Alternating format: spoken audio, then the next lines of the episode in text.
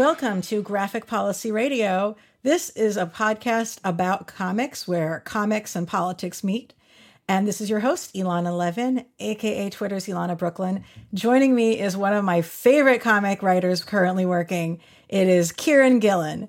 He first came to attention as a comic creator in 2006 Phonogram with Jamie McKelvie. You guys probably know it's like one of my absolute favorite comics. Jamie and he formed a Gestalt monster, which rampaged against the next 15 years of comics, culminating with the critical and smash hit Wicked plus the Divine, which is everybody's favorite comic. When not with Jamie, he has co created such books as Die, The Ludocrats, Once and Future, Three, Uber, and many more. When not making his own worlds, he has worked on Marvel Comics' biggest books, such as Uncanny X Men, Young Avengers, Thor, Iron Man, Star Wars, Eternals, and Darth Vader, where he co created Dr. Aphra. His hobbies include pop culture, talking about pop culture, redefining what pop culture means in any given context and putting off updating his bio as long as possible. Welcome back, Kieron. It's lovely to be here. Thanks for having me. Yeah, I'm really excited to talk with you about some new work you've had, as well as some stuff that's been out for a while, but that we just never had a chance to talk about.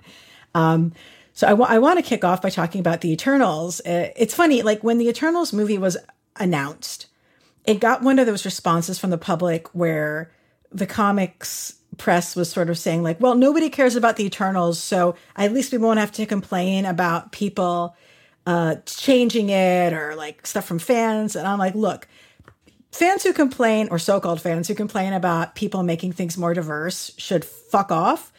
But don't say that no one cares about the Eternals. It's like a Jack Kirby thing. So I, I was curious, like, what, yeah, what was your alignment or interest in the series before getting started on it? Eternals was not actually something I'd read in depth uh, before doing it.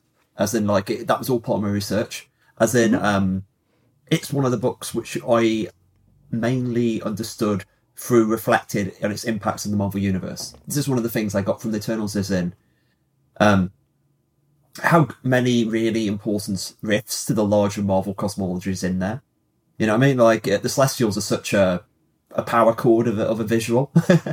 uh, I mean, it's like if I look at my own thing, my I think my own first exposure to the like any of the Eternals cosmology would have been like uh, Infinity Gauntlet. I think when I when I was reading that, and I was in that oh, yeah. area, I wasn't really reading many comics, but the kind of like who that who on earth are those people at the back? Um, and then you sort of like know through characters like Sersi. I mean, Sersi's somebody I've always particularly liked, but Eternals is very much like one I was like I don't know that much about the Eternals. Like I'd read like um I've read the Gaiman uh, Romita Junior right. mini when it came out, so like I knew that much. But it's like a Kirby work I only know for the visuals rather than the specifics execution. And in some ways, I think my actual idea of what the Eternals were was very much born about people's general conversational idea about the Eternals. You know what I mean? Um, mm-hmm. Like, you know, general geek accepted wisdom, which is always a dangerous thing to look at unquestioned. So at least part of the reason why I did it was to dig into it. As in, like, Kirby's a creator I have enormous respect for. Uh, and having a chance to do a deep dive into the work and see really what he was doing with it and seeing, you know, how I can, um, it's, it's, very tricky to find the right word, how I can actually do something which I feel like extends from the core of what Kirby was doing then. Yeah, I mean, I'm obviously like a hardcore Kirby person, and this totally worked for me. I um, am not a big fan of all of the appearances that the Eternals have made under the direction of others, and I I am really excited to see this because, uh, well, I mean, obviously, like I read whatever you're doing, but like pretty much. But like, it was also that I, I felt like I hadn't seen work that was as closely tied to Kirby coming from you yet, and I was curious as to what it would be. Although you did, you've had Celestials and things that you've made before, like I think some of your stuff on X Men. Yeah, it's so telling. I mean, like I feel quite bad what I did to the Dreaming Celestial. Isn't it kind of like I, I in one of the this was in one of my pitches I sort of often my eternal documents, I noted like after the um after the, the Gaiman Romita Junior mini with the Dreaming Celestial, basically the X Men office broke the Dreaming Celestial apart for parts, basically as if it was a stolen car. You know, literally across the entire noughties. We we ripped that thing completely bare. Um, so there is a bit that. So as I said earlier, so you know, there's so much about the the charge, as in that it feels like one of those very pure Marvel Universe comics. And for me, it was like one of the ironies that um, they never quite had been integrated in a way which stuck to the Marvel universe. Yep. And that's the, yep. that was to me the, the primary job of it. You know, I said, okay, what on earth makes the Eternal special for an idea that um, I mean, obviously, it's very easy to know what makes the Eternals special as their own thing. But when the second you add it to the Marvel universe, it changes. You know, the core mythology of the Eternals is they are basically born of the 1970s sort of ideas that gods were aliens. These are alien, alien created beings who were mistaken by early humanity as gods. So that's that's the story. Except that doesn't quite stick as well in the Marvel universe when you actually have gods like Hercules and Thor and whoever. You know what I mean? It it, it mm-hmm. fundamentally dilutes them. And some lots of writers have tried to sort of um you know force, force it into the square hole. And that yeah, yeah, some of the stories are based on Eternals and some of them aren't, and there's some kind of mistaken identity. But it lacks the, that pure vision. Um, and also like this intellectually, it doesn't always like the Eternals like that, this pure burst of Kirby. And there's not really like a classical Marvel universe stuff, like the idea that there's a damn like heroes always like feet of clay. There's not much feet of clay in the Eternals. I mean, one of the things I, I really do like about Kirby is he creates this idea of you know these two three species, but really two, and these ones are the good ones, these were the bad ones. And then the second he does that, he immediately realizes this is nonsense. I've got to start deconstructing this you know? Mm-hmm. So you mm-hmm. get the heroic Eternals, you get like uh, the Eternals like Karak, who's a name I can never pronounce, and the Reject, you know, the idea of appearance and reality, you know? So he's, he's automatically deconstructing what these ideas mean anyway. So, um, that's sort of the way I end up sort of following. I mean, like the, the some of the, what I'm doing about the Eternals is even obvious in this first issue, as in I'm leaning into the weirdness of them. I'm leaning into the, oh, they're unchanging. And that's a bit creepy and they're, you know, and I've said in many interviews, I thought they're not really gods, they're angels because, you know, they're eternal beings created by, um, you know, space gods. So celestials are the gods in this metaphor. The Eternals are beings created by gods for a task. Oh, they're angels. You know, especially because mm-hmm. dig more into angel doctrine, you get into ideas like maybe angels don't have free will. And that's interesting and creepy. As somebody, you know, I, I tend to lean existentialist in my own philosophy. So the idea of creating a being who is curtailed in such a a, a fundamental way is really interesting because that's one of the other themes in a lot of my work is like what is the capacity for humanity to change? Like or especially for people to change. Can we get better?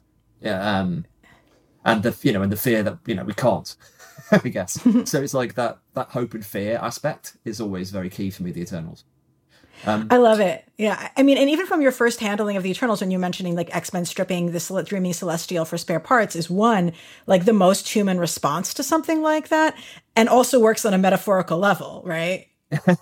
it really does, doesn't it? I mean, like, it's like, it's one of the things about the Celestials. There's this I put in the notes is the Celestials have got too big for the Eternals. So it's a bit, it's a bit like, I don't know, imagine if Dr. Octopus got took away from Spider Man you know, like the mm. Celestials are so part of so many different Marvel cosmic stories. They're not really just the Eternals.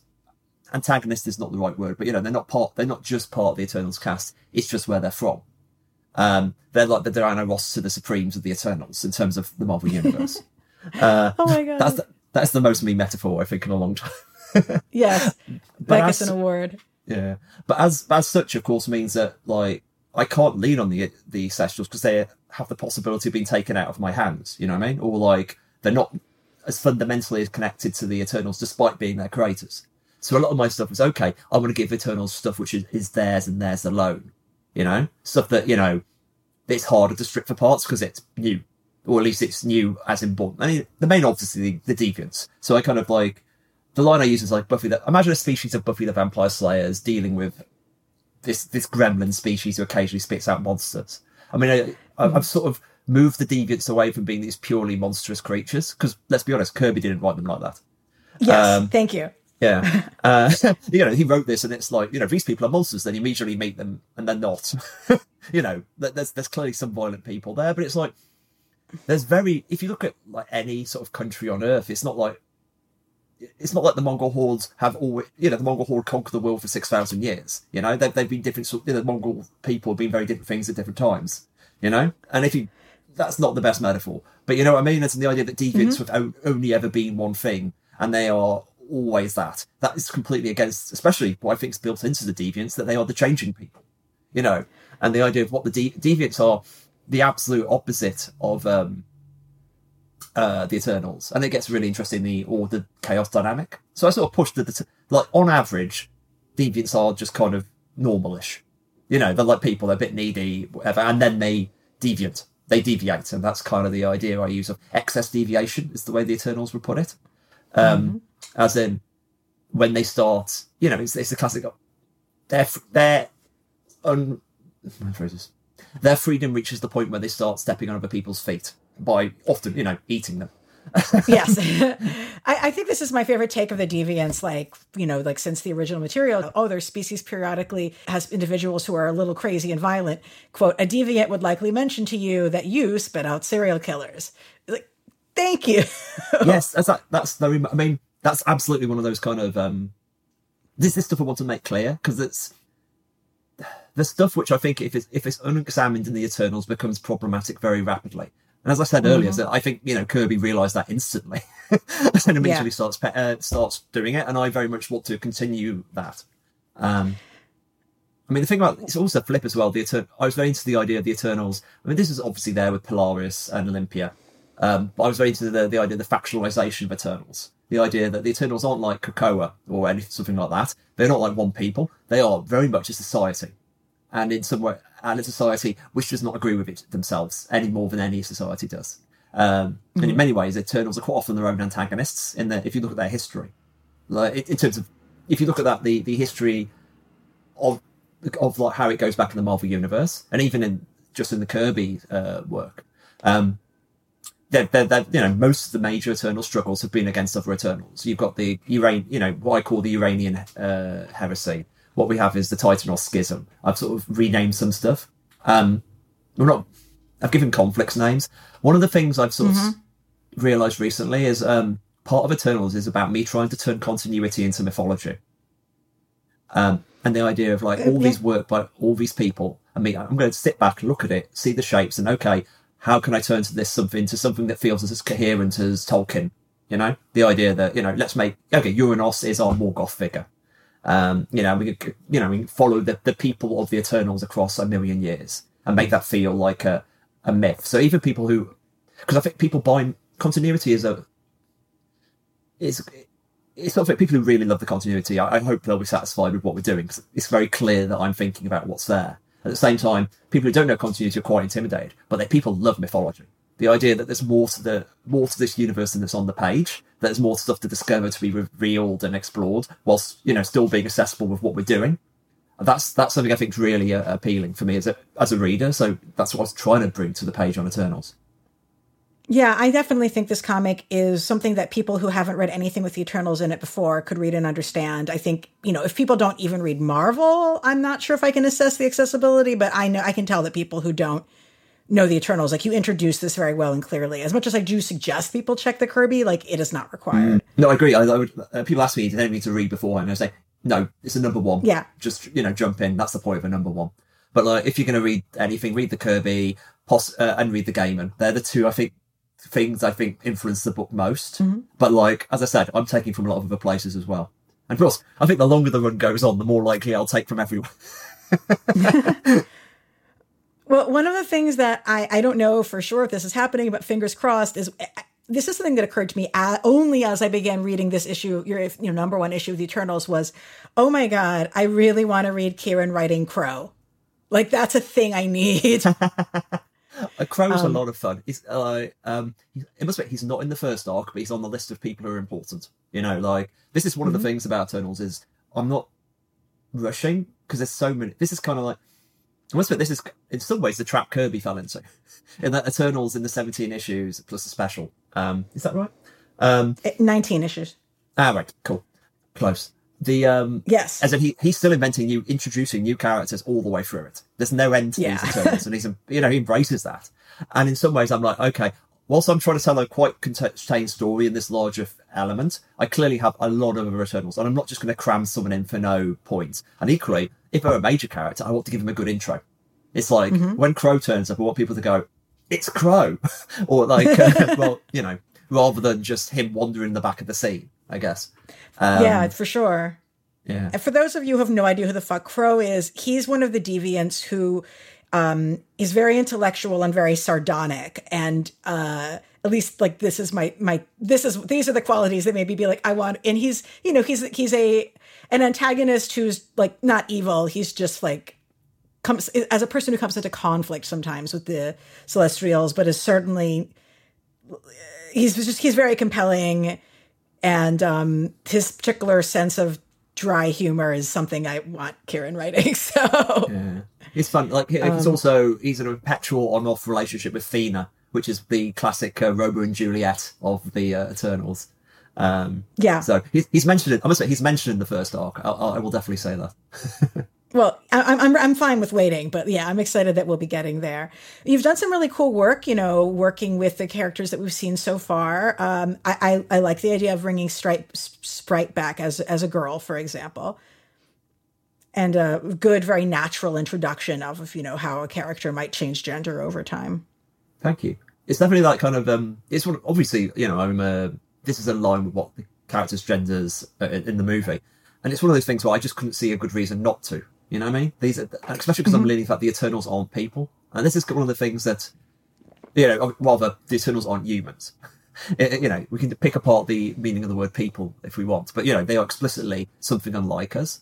So allows us to sort of approach different ideas of identity, and you know, the Eternals were never ever like a human male or female or any racial. They just, you know, they only ever had the appearance because they were never, they weren't, you know, born of the humanic species in that way, I guess.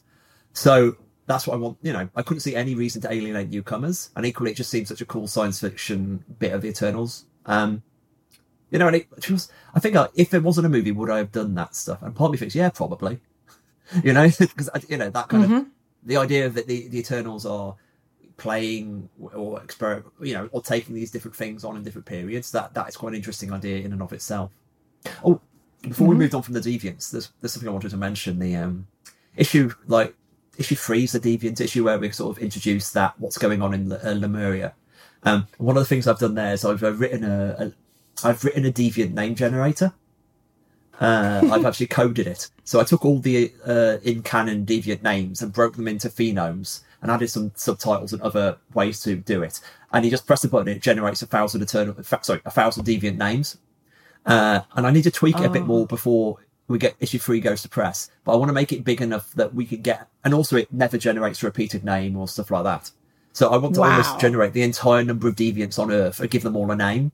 Um, it's that kind of, um, you know, uh, that is that says a lot about the way that I'm approaching Eternals. There's, you know, there's this sort of elements that I got a bit, which I've kind of grown from doing Die, as in I believe that I try to want to put extra um, from shapes, I would say, a little bit weird efforts above and beyond what's on the page. Just to kind of like, it's quite, because you can say what you like about Tolkien, because, you know, I'm not necessarily the biggest, I mean, I'm a huge Tolkien fan, but I'm, I certainly have huge problems with the work.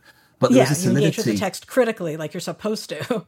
yeah. I mean, like, you know, I think he, I've got one of my friends, uh, she's a big Tolkien scholar, and her take of the reason why he can never quite finish the Silmarillion is he had recognised the problem of orcs and you know, mm. in this like like you know, and he, there's no way, you know, oops, there's there's problems here. Um, oh, but what we're saying is, in terms of an intellectual achievement, there's a weight to Middle Earth that is simply not as true in many other fantasy worlds because he'd done the work. You know what I mean? Like, mm. and this is what I kind of try to do with Die, and what I'm trying to do with Eternals is the idea that there is a lot of work around here, and that makes people kind of like the fantasy world has a has a solidity and weight which is quite uh, appealing and has its own kind of merits. Um, and this is me pushing back against because I think in the last twenty years there's been the the accepted wisdom in writing is world building is not not an end, you know, it's something to be avoided, and there's you know world building something that gets in the way. And I'm sort of playing with the um, maybe, maybe world building's okay. Maybe you know uh, it's, it's a problem when it gets in the way and it becomes just stuff on the page. But maybe world, world building actually does something uh, to the actual solidity of the work. And it feels like me, I don't know, it's like a punk kid, I've, uh, me finally trying out Led Zeppelin. you know yes. what I mean? As in, I, haven't allowed myself to listen to Led Zeppelin. Yeah. I, I, especially in context of Eternals, this, that makes a lot of sense too. I, I, I'm really loving it. And, um, it also kind of makes for an, it, it's cool to have this coming out at the same time as the Krakoa era of X-Men. Because there are things that are happening here that are basically offering a completely different take on some of the ideas and notions that are brought there. Um, and it stands on its own, obviously, but I loved, I love like looking at that those differences. You're saying different. There's different. Con, there's different cultures uh, within the Eternals in conflict right now, and and their relationship to humanity is obviously completely different. It's interesting. It's like um, almost like there's so many elements of Krakoa which are quote unquote similar to the Eternals. You know, at the same time, mm-hmm. Krakoa is a new society, which is the entire point. It's a book about like how can we make a, a mutant. You know, can we, how can we make, make a nation from scratch? The problem of doing that. Uh, whilst Eternals is very much a mature society. It's a stagnant society and that's kind of the that's implicit in the nature of a, the word eternal. Um, mm-hmm. And it, it's honest, it's like part of me. It, I look at my thinking of a, about Eternals. It's about how, my own um, my own fears for like liberal democracy. I don't mean in a cool revolutionary way. I mean in a kind of it burning down way. you know what I mean? As in like, oh yeah, like this is as in how could I, you know, how much is a kind of system change after a certain point? And like, how much does the, the ethics of a system, you know, I mean, all, all those sort of questions. And it's kind of, with the Eternals, you can sort of tie it, turn up the volume a lot. Like, I said, how unjust is the Eternal system and can they do anything about it? And that seems like a, a really, like I said, sorry, to return to your actual question, it's like, it's literally the flip of Krakoa in terms of like, that's about making something new. And this is like, you know, you've got something that's very, very old what can you do with that? Yeah, I, I, I love that focus. It's really great. Um, I, I, I also think like there's there's also something of from the initial creation idea of the Eternals that I, I think is very was very culturally specific at the time it was created, and that is now a notion that we are like have a more complex relationship to, which was, you know, this is partially inspired by chariots of the the mm. chariots of the gods ideas where like oh okay you know what if the pyramids are actually made by aliens? What if the zo- the um ziggurats are made by aliens? Which you know at first as a reader you're like oh that's a cool idea. And then a second later you're like wait are we saying that these great works made by people of color couldn't possibly be made by people of color and must be made by aliens? That sounds problematic.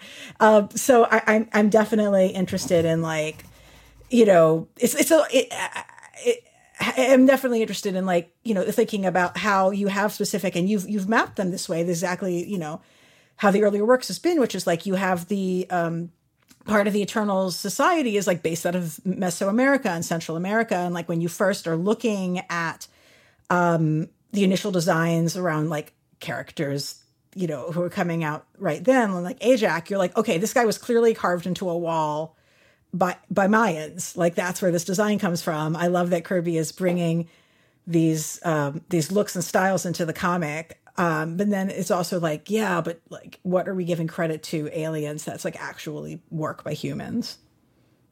Yeah, I mean, you you uh, you absolutely echo my thoughts, and it's definitely one of the um, it's one of the many tricky things you have to unpack with a book, I guess, and work out ways to do it. And like, I mean, I'm um, and you have to sort of see by the ways I step away from stuff. It's like, um, you know, even, like even like where, where I've put a, you know, we've been to Olympia, we've been to the Exclusion, we've been to Titanos. But, you know, I put them in pocket dimensions. You know, I, I, explicitly separate them. I don't imply they're building anything on the surface. I'm talking about lack of interaction with the world. There's a, you know, or mm-hmm. there's a lack of, has that been talked about properly yet? So I'm just trying to think about a spoiler. There's definitely, oh, that comes soon enough. But, you know, there is a kind of idea of the Eternals as in, no, they're not meant to rule the earth. You know, that's a kind of a, that's, if they did, you know, that's, a, if they don't think the, if they don't think the Deviants should do it, they don't think they should do it either. Um, and you may notice the one thing that isn't in the list of, uh, prime directives for Eternals on the first page is protect humans. It's uh, protect the hmm. machine, and it's very. This is one of my favourite things. Eternals is just people getting into philosophical arguments over what protect the machine means, because it's uh, this is source. Okay, this, I could talk about this. Why not? It's like that's the, the Uranus heresy. That's the original Morgothian Satan element. In that, yeah, we should just wipe out everyone else on the planet and rule it. You know, the uh, the safest way to rule the machine if its only thing is Eternals and no deviants and no proto-humans and none of that. Um, and that's such a dangerous idea. That's the reason why he's in the exclusion forever. And then you've got these. I've got someone like a Druig who's talk about characters I love writing. He is awful. Um, he's so awful, but he's such a, there's something really appealing about him in that awful way.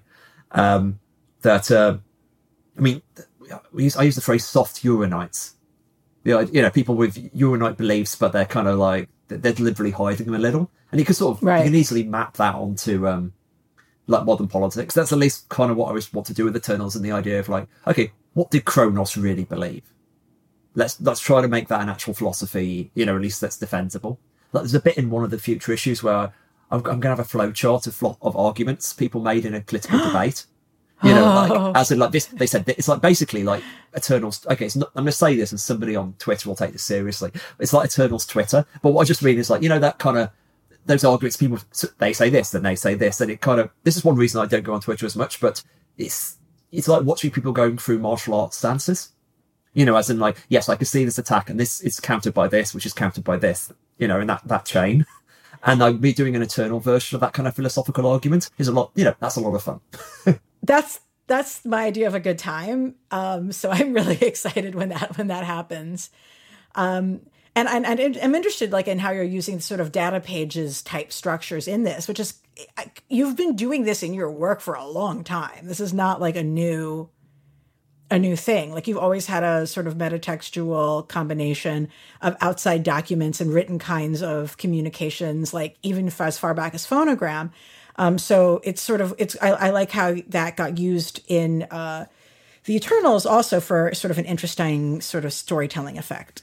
Thank you. I mean, I say I just saw on your on graphics policy uh, uh, the Phonogram Singles Club issue six, which is the fanzine issue. Has an article just went live today. Uh, yeah. Which is which is a really good, you know, an early example of me doing that. It's actually it's quite fun because obviously, like everyone says, uh, it's post Hickman, and you know, without a doubt, this is you know one of the connective tissues between John and my work. And I think I would have done more of it if I was a designer. John's great strength, as he's always done a lot of it, is that he's also an amazing designer, so he can just mm. do it hmm. himself. Also, and I your strength is you can fanzine it. yeah, yeah exactly. I, I, only ever do it like, uh, you know, I've got to have, do it, approach all these things in slightly different ways because I haven't got his ability to just do it. Um, but I'm definitely like that. John had done it with um, all the X books, opened up a space that, oh right, I could talk Marvel into giving a budget for this now. You know, right? And that's the exciting thing. So I can use this and use this for like get the world building and also try to find slightly different purposes than um that's the that's the joy of actually seeing like what the X office has done with it and what I'm trying to do and other you know I'm also doing with Warhammer books in a different way. That you know oh. what can you do with a text page? Um and it's like that list of names at the at the start is very different. At least my in my head its purpose is like a map at the top it's like a map at the front of Lord of the Rings. The point is not to sit there and read it all. The point is to go oh I wonder what that means or what's this place? or also maps are for reference you know what I mean? Yes. And it's, you know, for me, that beat was about here is all these characters. Maybe you'll get to know some of them. And, but, but it's also here and it's solid and big and real. So, um, I really, I'm really enjoying getting a chance to, uh, do that. And I must admit, I've like, I've got quite a few ideas of stuff I want to do, like both in Eternals and maybe in books down the line. Um, mm. yeah, it's fun because for me, I was always like comics are about juxtaposition of image and, you know, image and that includes words because words are also pictorial information. Um, so I've always had a sort of more design element to my comic storytelling. The idea that it's not just glorified storyboards. It's the idea that, you know, we can throw these stuff around and create an aesthetic effect. You mentioned Singles Club. I remember thinking about those covers and I was looking at them recently. And then some of those single clubs covers have more words than many comics on, but it's using words. yeah, and I, you know, and I reread them. And it's like, oh my god, that was in. It's long ago now that it seems a very different me, obviously. But sure. there's a kind of delight to seeing a younger you doing it and really going for it. Mm-hmm. Um, and the uh, idea, uh, yeah. then the idea that you can look at it and it looks cool because it's a flyer, and you know, and that's what flyers are like. But if you really absorb it, there's more stuff there for you, and there's, you know, I mean, it's that kind of it will give back to you. Um, mm-hmm. Yeah. And also, it's worth revisiting. Like, you know, shout out to Logan Dalton for doing this phonogram uh, deep dive series. I, you know, I've written about I've written about the most recent the the you know phonogram part three. I cover you know, I'd love folks to go read it if you haven't read it yet. Uh, but I've never gone back and done singles club. And what I enjoy with reading Logan's singles club stuff is not just that he's a really good critic, but also he is significantly younger than you or I. So it really yes. is a testament to how this works for folks who aren't of our generation. You know. No, I agree. It's like, and it's some of the things. I mean, I just saw Ram V's new book is using. I mean, Ram's not usually younger than we are. Like Ram's like thirties, but um, oh, okay. It's like, but uh, but he didn't grow up in Britpop, right? Uh, so that kind of like when at the time uh, people always ask, "Oh, you would it, it will date or it's too um limited? And I always answered no because I don't care because I, Right. you know, I believe speaking a specific truth is worthwhile. But also, Sorry, whose whose book is this? You're saying Ram? uh, Ram V has got a new book out. He's actually doing a. It's just been announced. I think it's Vault. I forgot the artist. I think it's the uh, his blue and green artist, uh, whose name I forgot unfortunately. And its alt cover is a phonogram Rue Britannia homage cover. Oh shit! I'm Yeah, gonna check this out. I was yeah. not aware. Ram told me about it. I think back when we could we could still meet in the pubs. It sounds really exciting. Um, but point being, you know, phonogram. Now that it is an, an established work that exists that people come to later, it kind of proves what I kind of me and Jamie always hoped was that yes, we're using a very specific example and we're talking about a very specific scene, but like this is how people can read into it what they will. You know, they can see how this is similar to their lives and how it's different to their lives, and that's kind of the hope. You know, and part of phonogram is always that, that your very specific experience is interesting. Like, and I mm-hmm. use mine because it was, you know, just because it was mine. But I wanted to hear other people's. The, the kind of the sadness of phonogram was, okay, one of the many sadnesses of phonogram. Like, I, we always wanted to do like an anthology, like of other people's phonogram stories, not about our characters, but about turn your own experiences about music into magic. Tell me about the scene you grew up in. Tell me about like listening to, you know, records, um, like as, as a toddler or whatever. I mean, I always say like the thing that my dad, when he died, he left me a mixtape with some notes he'd written about each song. Uh, and it was made, honestly, like, and that of course came from my mum and dad did mention how me doing phonogram has made them think about music in a different way as well. But that whole anecdote of like listening to a mixtape that your dad left you as a, you know, I was a 38 year old man then. Um, that is a pure phonogram story. And, you know, and that was kind of the, the sort of shame that the metaphor is much wider than we got to what we got to do with it. Um, and the fact that people are still finding phonogram and getting stuff from it, despite being much younger and no no way connected to any of the scenes that I was involved in, um, kind of speaks to what I hope the the book was about. Is it's not too late for that to happen, is it? Or- I think me and Jamie like. I think it's just. I think me and Jamie more like to do new stuff. You know what I mean? yeah, yeah. It's always it's always that I think, as in we don't really want to um, repeat ourselves. Sure. No, the same understood. I, Yeah, it is that kind of always take the level of momentum to do that, because there's always new stuff you want to do as well. Um, Yes. Spe- speaking of new stuff, uh, the new the new stuff that isn't as new anymore, but that we've never had a chance to talk about till now, I realize is we we've never covered um, Thunderbolt on the podcast, uh, Peter Cannon Thunderbolt on the podcast, or um, or Once and Future really in any significant way, and uh, like uh, Thunderbolt has really become a thing. I, I'm really excited. It feels like a lot of people have one of the most exciting things for me about Thunderbolt isn't just that like here's a really good comic I'm that I, I really like. It's also that you've made critics talk about the act of criticism in ways that have been reflective and useful for us. Thank you.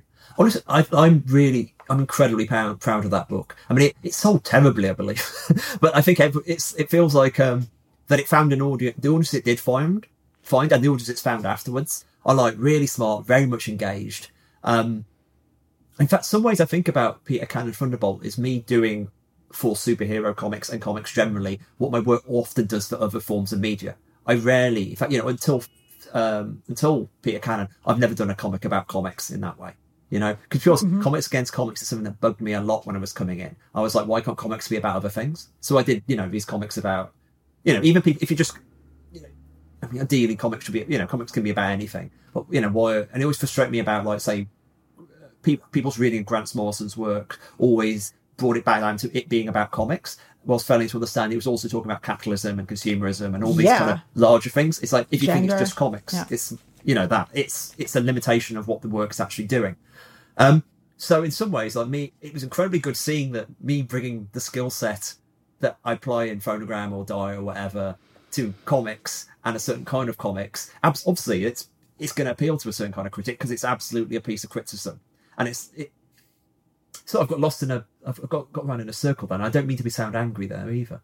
Um, Yeah, it's nice. It, okay, it was genuinely nice to say that um, that like applying the phonogram fil- skill set to a superhero comic, uh, and at the same time trying to do something with a human heart to it. I think that's kind of some of the writing around I'm most touched by is people have analysed, um, you know, just the basic humanity of the character. You know, Peter Cannon is somebody who is archetypal and brittle, but at the same time, it's it's just it's like an archetypal brittle person wanted to be shall we say, a better human or trying to be human full stop. That's the story. Um, mm-hmm. And I've definitely seen some analysis of Peter Cannon, like, you know, in a very real way. You know, I'm a queer guy in my early 40s, actually mid 40s now, but I, I, was, you know, early 40s when I think I wrote it. Uh, and, uh, quite, you know, I'm very much aggressively wanting to question my assumptions. And also a guy who's burnt out superhero comics. Like I'd, I'd left the Marvel Universe, um, because I was just burnt out on working there. Not in a bad mm-hmm. way, but in a, just a kind of my attention works like this. And mm-hmm. Peter Cannon was me saying, okay, have you, you know, are you feeling refreshed enough to maybe do it again? And in some ways, me doing Eternals has been about proving yes. So me doing Peter Cannon was like, yes, I actually do like this genre. It allows me to do certain things I couldn't do else- elsewhere. Um, and yeah. then sort of go forward into it. Yeah. Does well, that answer the question? I don't know. Yes, definitely. But also, I was going to say, like, I mean, speaking of that, like, you know, we we know those of us who've, who've like really followed, you know, when you've spoken about your own work, it's like we know we know how important getting into Watchmen was to like getting you into mm-hmm. comics. Period, and and what's always interesting to me for people for whom Watchmen is sort of the gateway is well, yes, but when did you get into superheroes? Do you know what I mean? Mm. And so it's, I, I, actually feel like, I don't know if I've ever asked you, like, when did you actually get interested in DC and Marvel's like superheroes? Well, it's tricky. And I, as a, as a proper kid, as in a preteen, I read like the, um, like the British reprints, you know, right. like they, like American comics are really difficult to get hold of in the UK. It was like mm-hmm. you could only, you could never be sure if they're going to be on the shelves. So I read like a handful of like American comics entirely out of context, which is a great oh, joy. Yeah. Like, it's like, I think it's like Uncanny X Men 2008, 208. And, you know, they're in San Francisco, they're fighting Freedom Force. Uh, there's a bit where, um, uh, I finally went back and read it, the bit where Rogue's really badly hurt and Spiral has dragged her into Mojo Verse, I think, at the end. And this really good fight against Nimrod. That was a really good issue. But like, I had no idea what happened after or before that for yep. like 30 years. and it's really good.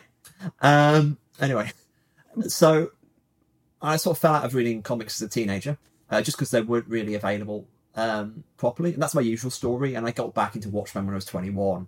Um, mm-hmm. The more true stories, like one of my best mates, David, he was still buying Marvel superhero comics. My brother was buying 2000 AD. So, you know, I quite read, re- I quite regularly read bits of him. Like, you know, there's that kind of like, oh, this is interesting. And I'm, I'm somebody who quite likes superheroes. I'm not somebody who um, would define it as the major genre I like but I quite like there's something that absolutely is there in the preteen state. And this is one of the things that led to when I started writing and getting into comics as an adult was I find the Marvel universe much easier to understand than the DC universe because I've got that very basic grounding having read like a bunch of kids. Even if I didn't know how it tied together, I know the shapes. I know the Celestials mm-hmm. are these weird space gods. I know Spider Man lives in New York. I know like uh, I know the Daily Bugle. You know all that kind of stuff. Mm-hmm. And I mm-hmm. simply don't have that for DC. You know, like I've got, I've certainly got some of it now, but that yeah. kind of basic understanding of like who, what character is important. You know, or often, okay, not obviously you know the A list, you know most of the B list, but like I mean, I, I, was when I was researching this Riddler story I'm doing for DC. This is like eight. Yes, thing. I wanted to ask about that. That's like blew my mind. Oh my god, it's, it's, it's, it blew my mind. Trust me, it's incredibly hard work that eight pages was. I think it took me almost a month to write, and it, remember writing um, the editor Andy Khouri at the time. Um, it's like this this writing the script has definitely become uneconomical about two weeks ago. Uh, um, but it's good, like people don't like the Riddler, or like you know DC fans tend to think the uh, the Riddler is very much not a serious character worth thinking about. And I was like, what? How how can that be true? You know, right. so those you know that kind of like that's that's a good way of putting it. You know, I said that I knew what the Eternals were in a very basic way by the by by their fan reputation. I didn't. I don't know the DC universe in the same way. Um, but you're totally the guy who's going to write a take on the Riddler that's going to. I mean, I think make people who've never been into him suddenly interested. Like I that that that's a great fit. You know. Hope. I mean, like, honestly, like this is a very weird, formless, playful, silly. Silly is a, a loaded word, but it's very silly. Uh, but it's mm-hmm. also like ridiculously existentialist um, kind of thing and it's a big burst of me and Jamie. And it's like, if I was ever doing like an ongoing comic at DC, it would have a very different vibe. But it's very much like the, in, the inter, I'm not even sure people understand this eight page comic because I think it's simultaneously very accessible, but its actual point is quite hard to get. But this point is hard enough to get and obvious enough that people realize they're missing something. And at least part of the thinking that went into this story is the Riddler should be hard to fiddle, figure out. That's the point of the Riddler, you know? And Batman's a genius to be able to deal with him. you know? Yeah. Uh, so we'll see what people make of it. It'll be very pretty. Jamie's killed.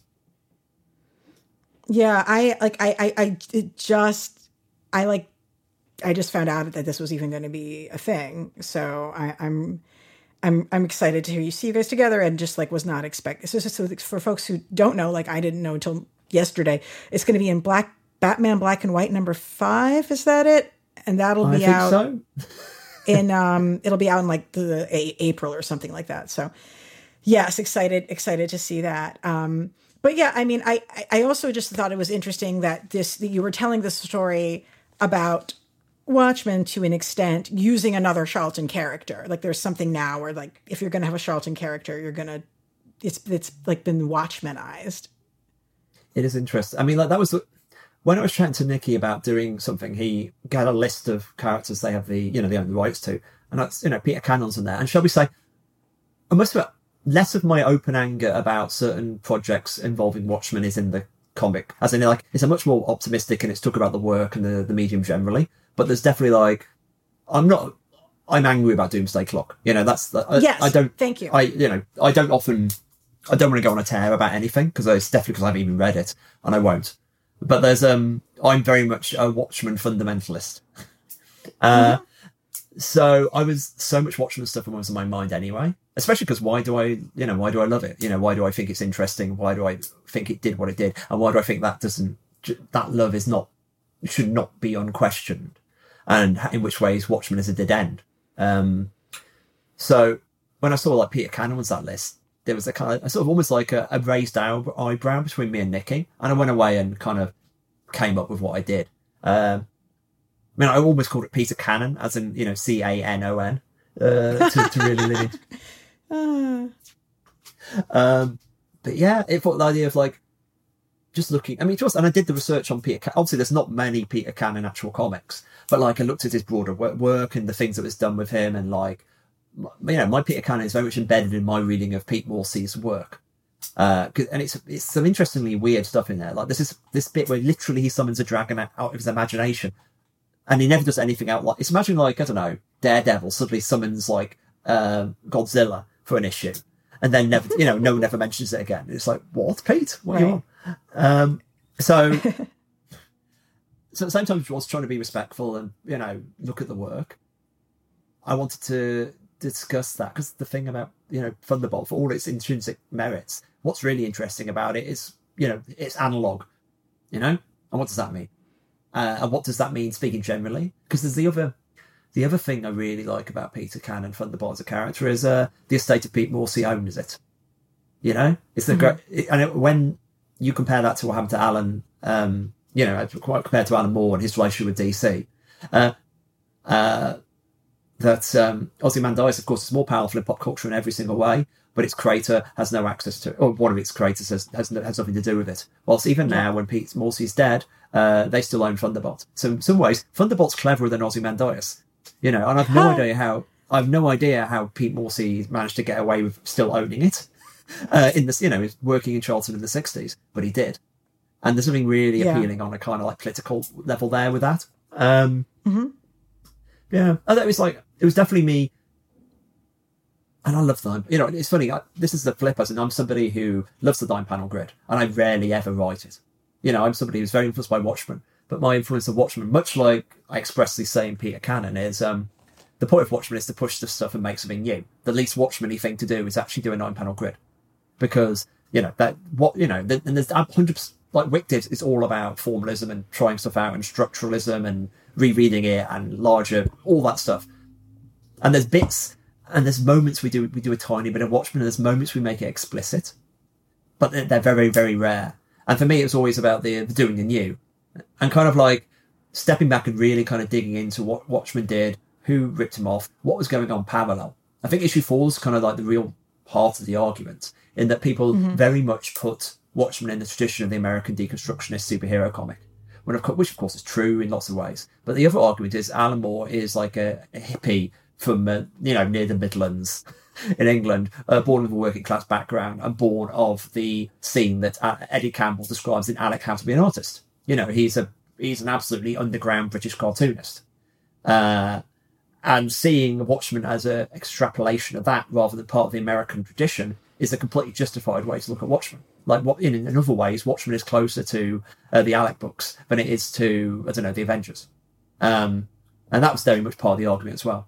I don't know. It's I mean, I think it was, was it Fraction I said this. I think Fraction said to me, but it's like this is very Peter Cannon is absolutely the deep cut in my my um discography. It's the one the heads will be into. I feel like um hmm. it's Flex Mentallo. You know, as Gra- as Flex right. Mentallo is to Gra- uh, is to Grant, uh, Peter right. Cannon is to me. I think that sounds right. Sounds right. Um, you know, uh, I, with regards to uh, Once and Future, which I, have I've really just plowed through, um, I I and, and I've been enjoying. I, I like how you are addressing the. There's this idea that people have that like English culture and history is one thing when it's actually many things, and that um, pointing out the ways in which something that has maybe been approached as being a hegemony is actually built out of disparate cultures um, is an, is a really interesting response to nationalism, and I don't know that I've seen another work take that stance of it. Frankly. Thank you. That's interesting. I just like, like yeah. Um, it, it, the weird thing about of Once and Future is I, I think I had the idea well before. I think I had it in like 2008, maybe 2009. The core idea oh. of how could you do how could you do a modern mummy and uh, like try to remove the colonialism from it, use King Arthur, and then immediately at the and of course King Arthur is a Welsh originally a Welsh character, uh, and therefore he would hate Anglo-Saxon Nazis who would raise him up. You know that kind of that core irony yeah. was there from the beginning, and I just put it on the file and kept it there. And of course, it's that when with the rise of nationalism in the last decade, uh, it's, it's only became ever, ever and ever more relevant. Uh, so it's very much like when uh, Boom asked me to do a book uh, with Dan, it was like, oh, this might be the one to develop right now. Um, yeah, I mean, it's definitely that.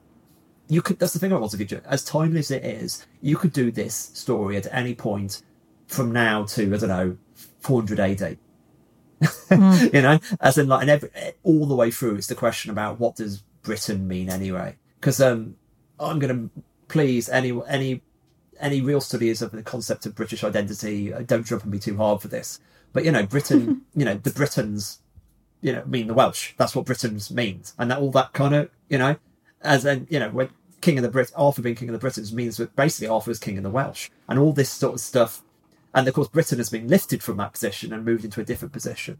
And uh, what Arthur meant in different periods, and this is where the research was fascinating. It's like you know, um, Arthur being seen very much as a radical figure that's still about 1100, 1200. He was seen as like a Welsh uh, nationalist figure and something to be kind of like cracked down upon.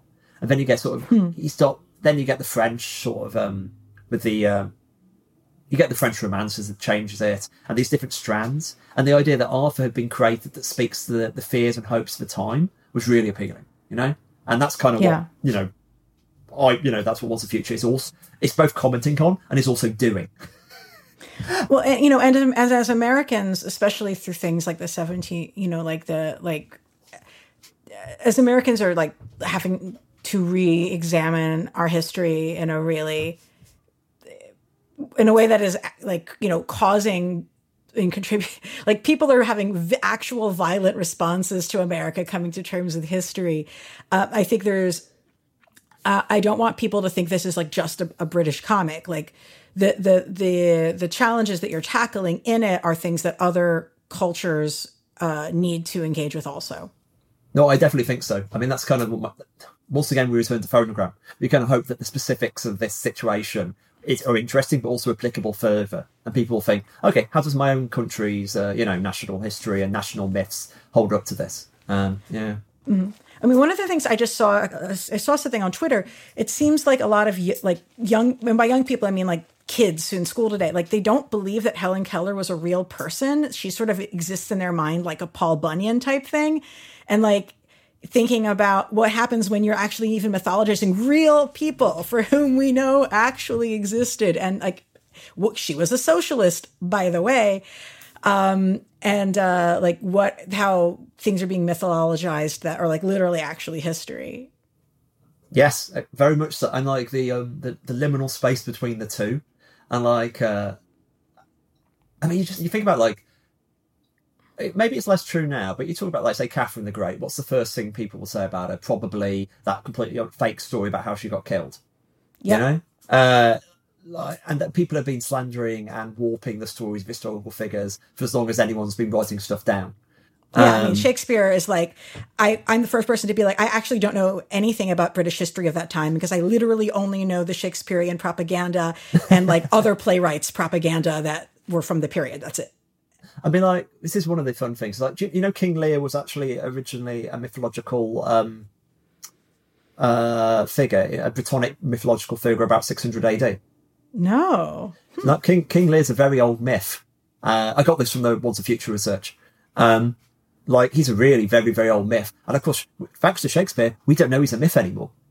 We right. know he, all we know is that, all we know is there's a literary figure, and that's fascinating because that's something that rarely happens. And it makes you think about. I mean, Tolkien thought this about Beowulf. Tolkien thought Beowulf was he sort of he wrote his own idea of what a folkloric proto Beowulf would be like. Um, and that kind of the idea that King Lear has ascended from not ascended or descended. Let's say changed. He's changed from myth to literature due to the one work of art, uh, you know, by uh, by some some dude from Stratford, uh, and that's fascinating.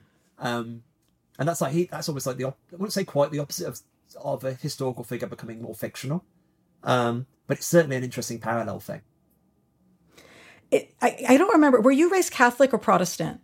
I'm Catholic. Although I, so, I was raised Catholic. Right, raised Catholic. Yeah, I was literally having a conversation in the car yesterday with my husband, who was also raised Catholic, about which saints are people and which like were completely mythological, and like how the church has changed its relationship to those notions. Like sometimes it's like, holy crap, you know, like yeah, Saint Francis was actually a real person, and like Saint George was, you know, not so much. Like is determining uh, who are these real figures, and it is crazy that how much we know about certain people who like like they didn't do things that's reported, but like did it? They did. They did exist. Like it's it's um how, how humans have like mushed together uh, mythology and people is uh, from ex- extreme distant past. Yeah. I must admit, and I always find I'm somebody who's like addicted to research. I'm always twitchy around um, uh, faking stuff. Like when I'm writing historical figures, I'm like, I can I justify writing this? And even like in a book like Uber, and like I had a, one of the Nazi, uh, one of like the German Wehrmacht generals commit suicide, and I, and he didn't commit suicide in real life. And I was like, can I? Am I ethically allowed? And, that's with a fucking Nazi, you know, that's a Nazi person, and I worry about it then. And in the end, I said yes, it was something that they did a lot. But like, yeah. that's one reason why stuff like Die or WicDiv, there's always like in Die, especially the um, you have all these historical figures like you know H.G. Wells and the, the mm-hmm. Brontes but like they explicit they explicitly say they're echoes. They're not really right. the people. They're some kind of fictional ghosts of them, essentially, that has tr- an element of truth or not, and that gives me the inch I need to do stuff with them. Because, like, because uh, the idea of writing about the kind of the fictional ghosts of people is, is simultaneously what we're both talking about now, but also gives me the intellectual freedom to have that and do that to them. Speaking of die, I you know I think I I've said I had a whole episode of my podcast about how people are playing RPG games now during COVID because it's a it's a hobby that as much as it's like way better in person for most of us, it does translate to being a thing that can be done online. And doing it online has expanded the audience of people able to participate in it, uh, as well as kind of the, the as well as you know the people who are um, able to play it as well as like people's interest in learning it in the first place because it is a hobby that you can do from home how do you feel like covid has covid impacted how die as an rpg has been played by people and its dissemination well we've certainly got better playtesting for socially distanced games now in that mm. way hmm. as in like i hadn't before uh like before the lockdown i had not played die at all myself via uh, you know, distanced and uh, streaming. And afterwards, like I, I finished the entire die campaign I've ran. Uh, so we went through like 35 sessions, about like maybe 30 of them, I think, were like distance. And, I, and on a personal level, I've played a lot of like RPGs have been my main hobby during the last year and a half. Uh, even without lockdown, it would have been, but with lockdown, doubly so. Um, it's put different pressures on different bits of the playtesting. It's one of the interesting things. I, I t- my gut feeling, I tend to think most narrative games tend to do better socially distanced than a more traditional crunchy game because the mechanics slow down a lot on Hmm. Oh, yeah. Roll20. Whilst uh, since there's less rolls in most narrative games, it means you can play it and worry about it less. I mean, a lot of it's it's taught me to be a better GM on streaming because it's like it's stuff like if you're playing a game, it's like running a Zoom chat. You've got to explicitly say, ask individual people. You don't say, has anyone got any ideas? Because then everyone just shuts up and they try to speak over each other. So you say, hey, Chrissy, what are you doing now? you know, you've got to guide, you know, the, the- that's the thing about playing online. You've got to guide it more in terms of who's talking when. And, and as if you're actually the person facilitating, you've got to be, the, be aware of who's spoken enough, uh, e- even more so than an usual game because you're in control of it more. But it's been interesting, and a lot of people seem to have played it. This is nice. I mean, there's quite a busy. There's a active Discord of Die. Um, I did a, another release of rules just before Christmas, like finally getting like a full version of the master in, and people seem to like it, which is nice. It's um, it's something I'm quite proud. You know, I'm proud of it in that way, and uh, I'm hoping I'll do a Kickstarter this year. I don't know that for sure. Hopefully, I'll finish the full release of whatever, and we'll work out what to do with it. Um, I really enjoyed the game that we played. One of the things that I didn't realize I'd be doing until I began playing was, oh, right, you're creating a character and your character creates a character. yeah, And character creation is the most fun part of the game for a lot of us. So you've built an RPG where we get to do the cool thing twice. It isn't like it's that kind of the, the the nesting the Russian nesting doll of die is interesting. You know that kind of we're going to generate a real world person, and that real world person is going to make a character. And uh, it's it's a game that's always about the liminality between why do we play games. So if we're making a person, then why did that person make their choices? Um, and one of the things, like especially with the campaign, but I think when I run die, it's a lot about this end as well. Is that character generation also never really ends. Like one of the main things I do in die is that um, this is the problem actually, because if you're playing in a fantasy game, you're in a fantasy world, you're walking around, that world becomes more real than your actual character's life back home. So in other words, the in like in a campaign, that random goblin you became friends with in the first session would be more of a real person than your character's parents, because they have not been in the fantasy world.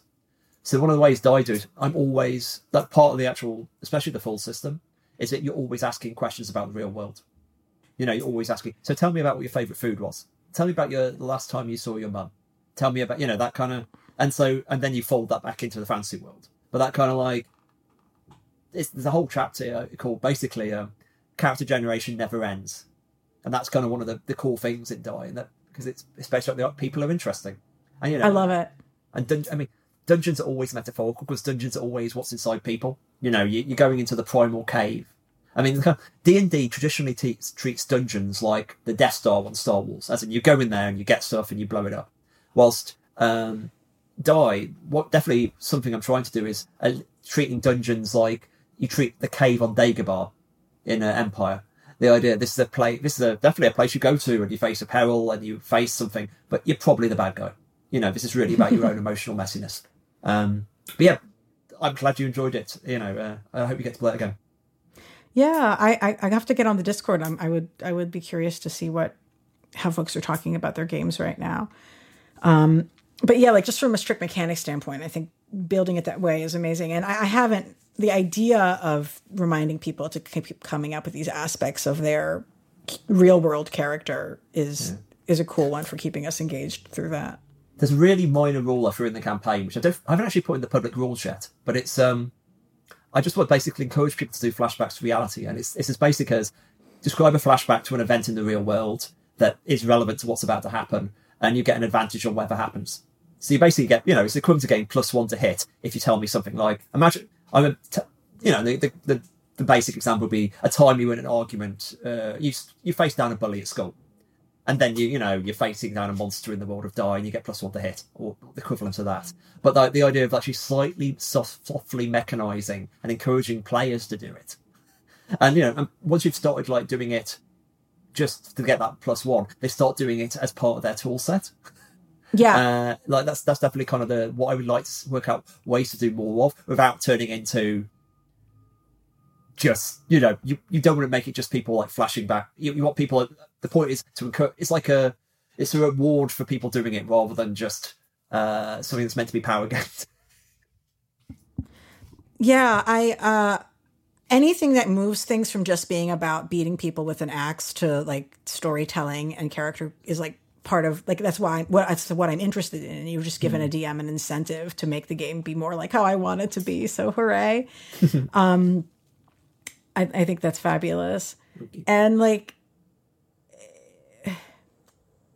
when when when I'm when I'm you know when I'm playing D and D, like the less often we have to roll, and the more often things are character driven, or any other game really, like the better I'm feeling about it. Um, there, you know, I'm, I'm playing right now. There's a, a, new RPG that my one of my friends did the art for, created called uh, Stillfleet, which they describe as being tax punk but Ooh. that's another story. Um, and they and in order to incentivize, you know, characters making character choices that aren't just based on what will help us win, but are also based on like the the way the character thinks, is they've built in an incentive for your character to act like their most self possible, huh. rather than just like the most strategic thing they could choose to do. That's nice. There's always like um, I've got more. I've got various designs I play around with, and I suspect that I must. If depending how tired I am when I get off this and my various other work, there's like a one-page RPG I want to write because uh, I've got an itch.io page now. So where my indie Ooh. RPGs are, I did um I did an RPG based around the British TV show Come Dine with Me, which is about a competitive d- dinner party show. Uh, which, like that was our lock. Seriously, our lockdown was. But we watched like hundreds of episodes of this for like the first half of lockdown, like six, like six, seven months. We watched so many, and I sat there and I eventually mechanized it in my head. I said, "This is the structure," and um, you know, I wrote the game and it plays. It's actually very funny. It's like, uh, like it's just, it's a like it's just a comedy game, and it, you basically have to ge- you generate the people doing the competitive dinner parties, and then and so there's a there's a video of me playing with like Chrissy and Al Ewing and various people like that. Lob, lob that in the show notes because it's genuinely quite a delight to watch because it's so dumb. Um, but there's another there's a game design I'm thinking it's really short. I should try to write it up. But my idea is one thing I've been doing this year is socially distanced walks, and I mean by which I mean not with anyone. Like I put my headphones and I call a friend, and they go yes. for a walk, and I go for a walk. Mm-hmm. So we're just walking and talking. And the idea of the game I want, I want to basically a narrative of two people who are sitting in the pub together and they're telling each other a story of a long journey they went on. And they also, so, and the game is basically you use stuff you're walking past as prompts to your answers. Like, so in other words, like if you're, so that was someone said, so uh, what got, you know, there'll be slightly more structure in this, but like, okay, so what, uh, so what, uh, what happened next on your journey? Uh, and then you look to the right and you see a burned down tree or some, you know, knocked down tree. And it's like, when I came, you know, I came upon the lands of the Ents and the great Ent King had fallen. And then, you know, and you build like that. So you basically just use prompts in the real world to sort of describe, you know, tell a story to the other person and vice versa. And of course, that person never knows until like the game's over what, what inspired stuff. So like, it's sort of an idea, this, just a way to sort of it like add some entertainment to a, a, walk in a different way, but also kind of like, it's kind of a game about how you can reimagine your environment because we're all very trapped right now and the idea of like how you can add by using fantasy applied to the world you walk through can sort of free yourself in that way. Um, and there's a few little mechanic things I want to do in terms of questions, but like it should, I just think I should write it up quite quickly and knob it out because it's kind of like, um, yeah, but it's like I'm, I'm really into game mechanics at the moment. It's kind of very much my hobby. Do you think that that's the thing which is influencing how you're writing the Eternals at all as well?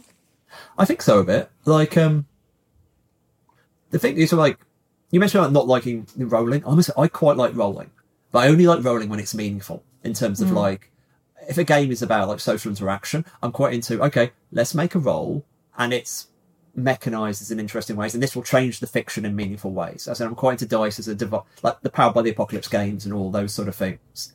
Um, so, and the interesting about that as a genre is they're all about mechanizing genre. By which I mean like you got something like Dungeon World, just basically a poem about D and D. So it's D and D boiled down to its bare essentials. Um, but there is an amazing. Oh my god! Oh no, I've just forgot its name. Like there is a te- telenovela game, uh, Passiones della Passions, which is basically uh, an RPG about playing in a tele- telenovela. So it's all soap opera. It's all melodrama. It's all big emotions. It's beautifully designed, and it's got moves like um, for example, it's like when you accuse someone of lying, or you, uh, you, you know, there's you're lying and this is the truth, uh, and it's various things that f- feed into the role. Uh, like you get a bonus if there's an audience, for example. So in other words, your confrontations are more likely to win if you're doing it in front of a big crowd because that's a genre element. Uh, if you've got evidence, there's a plus, but that's minor. But if you roll like if you roll well, in other words, you get the full success. One of the options you can choose is the accusation is true even if the audience, as in the game, has defined it false previously. So, for example, you can say, mm. "I know you are lying because you were you were with um, you were with my wife last night," and then you roll well. That's true. That fiction has changed, so that person's character is revealed, or even more so, like you are you are my secret brother, lost when we were you know lost when we were children, and then you roll well. And no, no, that's true now. And you know what I mean? That's in that kind of uh, the cascading nature of that sort of soap opera plotting has been absolutely mechanized. So as a hobby for me as a writer, as a writer of fiction, a lot of what game design is trying to make force me to think of is what are the, what are the actual what decisions are we making in genre fiction? And if I truly understand those decisions and those elements, I can turn them into a mechanic. You know, a mechanic is basically a machine for doing what I my brain does. Um, and that's kind of where I am a bit in terms of I'm trying to work out, okay, I can write a story. I've done this a lot what actually is a story. Um, and that kind of thinking behind everything ties in. Yeah. I mean, so in terms of the game design, part it's like, you know, it's not enough, it's not enough for me anymore to just write a, a story. I've got to be able to teach you how to write a story. and like, and give you, give you the tool that allows you to create this act of magic. Like, give, basically giving people magic wands. That's how I see game design. As in, like, here's a device, and this will help you see the magic. And like, for me, RPGs are very, uh, are fundamentally like, the power of freeing people from the idea that cu- culture is something that has to be given to them. Like, and the idea that, um, I mean, a, I interviewed, uh, Alex, sorry, the interview's it's slightly late here now, so my brain's frying. The designer of an amazing game called For the Queen. And she basically argues that, um, thing that RPGs show that human creativity is infinite and that, you know, sit down with a table of people and you can make a, make a world between you with a few, you know, with a few mechanics and guidelines, and it just emerges, and you've done this wonderful act of magic. As in the idea that our creativity is infinite is something that I think is fundamentally like um, an idea that really sort of frees the human spirit in lots of ways, and your agency there and your, the power there. Um, but yeah, I mean, all that. But I did say thematically is very much in Eternals, and of course, the methodical nature of my thinking in some of this stuff is definitely in Eternals. I mean, I think that kind of comes from Die. Um, mm. And to be honest, WicDiv as well. Uh, yeah. Well, Die is definitely kicking butt and like giving me all the feelings and like just is a really intense emotional experience for everyone. This is not a, not a surprise, not a surprise at all. yes, it really is. It's like um, it's. I'm writing the. Um, I'm about to start writing issue 18 next week, and it's obviously issue 20 is probably the last one. Uh, so like I'm going. To Oh wait, the that's difficult... the last issue of the comic. You're saying issue twenty? Yes, it's uh, or the twenty issue series. Uh, that's the um, that's the plan. Oh gosh, it's a twenty sided dice. Well, we're kind of uh, leading into it. Just a flag. Uh, I'm reading it in trade right now, so I've uh, only I'm so just but but but keep but please proceed. I was supposed to say you are up to date. As in, sixteen hasn't come out yet. Uh, the comic comes back in May, so um, you know you're you're safe. uh, oh, I'm not okay. gonna t- like I, am not going to, but like you know, issue fifteen was the big melodramatic, heartbreaking. Melodramatic's the wrong word, but you know, it's the big stage epic. And issue, yeah. um, and the final arc is very much down into the heart of people, uh, and digging into the cast. Um, and it's bleak, you know. I think, talk about like COVID influence. So much like, especially Eternals and Die are just bleak books. Um, I mean, you get like, at least Once and Future has a level of anger that carries you through. Like, I think one thing, like, where have you read up to Once and Future? Uh, whatever is the most recent on Comixology. Uh, right. In which case, like, you know, the end of the second arc made it clear that there was a, the political element is coming back in quite strongly. Uh, mm-hmm. and you know, and that continues. And it gets, I mean, the issue what's just going to press is probably the most political it's got. And it's very much me in like 2000 AD pop, uh, pop anger mode, I guess. Uh, at least that's the energy, but the kind of the dourness of Die is kind of, um, I suspect close to how I really feel right now. That's yeah, I yeah, I mean, I but also anger is like a way that a lot of us choose to process grief too. Mm, um, true. Particularly, I think as activists. Um, yeah, I, I, actually I have a question from um, Steve Atwell that this is a good segue into, which was with Once and Future. do you think that there's links between the stories that the foundational mythology of particular countries and the political and national ideologies that that they hold, like taking from those? I think that's such a big question, and we're not wish to generalize. You know what I mean? Fair enough. Like, Yeah, especially because yeah. the idea of continuity and uh, actually, partially because I wouldn't want to generalize, partially because I just don't know. I don't know. I say, one of the things I've got several really big books on the history history of nationalism that I want, to, like literally one about the size of my torso, and I haven't. It's one of those areas I wanted to research, and I have not get around to doing it properly. Like, um, No worries. but no, it's like ask me next year and I may have a better answer. It's interesting, especially because the idea of, I mean, nationalism was a word that was invented in the 19th century. You know, the idea of, con- you know, the idea of countries as we know it did not exist. And the idea, if we think of countries the way we do think of countries in historically speaking, that's, that's an error. You know, it's a bit like there's all sorts of ideas which we just accept, like, you know, you know, like class is a good example. Anytime I argue with like a, a classical, um, not argue, talk to a classical historian, they're all, because I'm always putting in a class struggle reading. Yes. and then, you know, and they're much more interested in how they self-identified. And that's not exactly, you know, and the evidence for that is it just isn't there. Um, so in terms of like modern national identity built, because if you look at fascism, fascism is about, okay, one of the things fascism does is patch together a completely fictitious, completely fictitious past. Uh, so Yeah. those myths, you know, they even no matter what those myths said, the fascists will turn them into something else. Um, and this is kind of this is this is the reason why I've never. I always had trouble defining myself as a fantasy writer, despite clearly being a fantasy writer. Was that you know, fantasy is a genre which tends to say the past was better than the future, you know, or the past is definitely better than the present. Um, and it's about the idea of um, it's a small c conservative genre. Um, and it doesn't have to be. Obviously, there's long. Nope. We can all list off enormous creators who have kicked against that. Um, Yeah. but it really, in some level, that's the default. uh, and that, you know, in the same way that romanticism blends into fascism quite well, uh, fantasy blends into that kind of um, ideas too. And that troubles me, and which is why I like interrogating him. Yeah. Yeah. Like, you know, even, even fantasy authors who are very much self-identified as like radicals still struggle with this cropping up in ways in their work. So I, mm-hmm. I hear that. So, Well, so I I I just thi- dodged the question completely. no, it's I, it's great. It, this is this is perfect en- engagement. It's funny. I feel like we don't. I don't know if we on this podcast have ever uh, talked to you specifically about music that's happening now, but like, what has been your what is uh, a a COVID era pick that you've had musically that you would think folks should check out? It doesn't have to be contemporary, but it certainly can be. Right. So it's like my listening this year. Actually, I think it's 179. Uh, my uh, newsletter. I actually did my tracks of the year last year. Uh, I did uh, that was my tracks of the year post, and last year has not been a major year, for new music. Like I've listened to a lot of stuff, but in terms of like really keeping up, I haven't been. Um, and therefore, this year has also been a year when I've dug into. You know, I mentioned the Led Zeppelin. I haven't gone to Led Zeppelin, but I've been digging into stuff like, okay, why on earth did I never listen properly to Black Sabbath? You know, I'm a mid. Yes. I'm a mid. I'm a Midlander. You know, like why on earth? Yeah. That, like, and it's it's the, they are literally the most Midlands band of all time.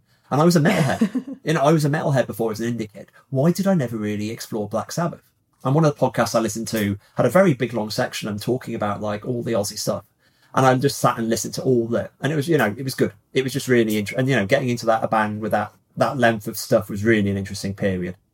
My track of the year, I was really into Of Montreal's, uh, fun album. Um, you Are Fun, it was called, uh, which is just really nice to hear them having a nice time. You know, especially because, you know, those of us who've like Of Montreal, you know, go back to, um, oh, I forgot the name, uh, Hissing Fauna, You Are the Destroyer. They're kind of like, they're, they're bleak, utterly breakdown mess of an album. Uh, and to hear them in being in a much better place was something that really I got strength from. Um, you know, because like, as they, all of us who have been in truly dark places, the idea that someone could be feeling better is nice. Huh. Yeah. Uh, I mean, the flip is like, I was really into like, um, Was, the weird thing is the music it stopped. Like Poppy's, um, uh, I disagree was a record I obsessed over, like just before COVID, and it was just really nihilistic and gleeful and playful with it, and just like stuff that was gleeful and playful and nihilistic was a lot harder to listen to. you know what I mean? Yeah. Um, Yeah. But yeah, it's been interesting. I I'm so excited about you getting into into Black Sabbath um, because they're one of the greatest bands ever, and there's so much politics that's happening in it. I just have to share a story. I um I was in the position where uh, uh a, a colleague of mine who moved to the U.S. in recent years, and so grew up with a very different music history than us. Um, we were at this club, and this band starts covering Black Sabbath, and I like lose my mind about how excited I am. And she's like, "Oh, I don't know about this." So I told her the story of how Tony Iommi experiencing an industrial accident is why we have the drop D tuning and why metal became a thing. And she looks at me and says, "That's so beautiful. The music of working people will always will always find a way to be expressed." awesome. And it was just like, yeah, like we like there's heavy metal is intrinsically coming from industrial worker experience and like class yeah. is just built into it and we wouldn't have the drop D tuning without that. That is fascinating. Anywho, um, yeah. well, thank you for joining us. I uh, I really appreciate it. I, I, always end the show asking people where can our listeners find your folks online. So I'll say that here as well. Uh, my name, Kieron Gillen. The best place I'm on Twitter, though I'm not actually on Twitter as much anymore. Uh, the the best way to generally stay on, up to date with me is my uh, mailing list, which is on Substack, kierongillen.substack.com and I mail like every week or two, and it's about what work I've got coming out, but it's also about random thoughts from my head downloaded at length, at length being the key phrase there. uh, and it's you know, and it, hopefully there's at least three good jokes. I really enjoy it, so I definitely suggest folks get on the Substack. And you do tweet enough to be worth following on Twitter, so Thank you, you know, f- folks you're on no obligation to tweet as much as I do, which by the way is at E L A N A underscore Brooklyn. That's E L A N A underscore Brooklyn. But um, you're on Twitter enough to be worth following, certainly, and I do enjoy your account there. But yeah, the newsletter is awesome. Um, and so, to our listeners, uh, Graphic Policy Radio continues to march forward on our podcast. Uh, as you may have noticed, I've also been releasing episodes of my new Deep Space Nine podcast called Deep Space Dive, which we will be shifting to have on its own RSS feed so that the comics people and the Trek people don't have to listen to both of them if they don't want to. But I certainly invite you to if you're interested in Deep Space Nine, the most political of all the Star Treks and graphicpolicy.com for all your comics news and reviews. As we like to say, keep it geeky.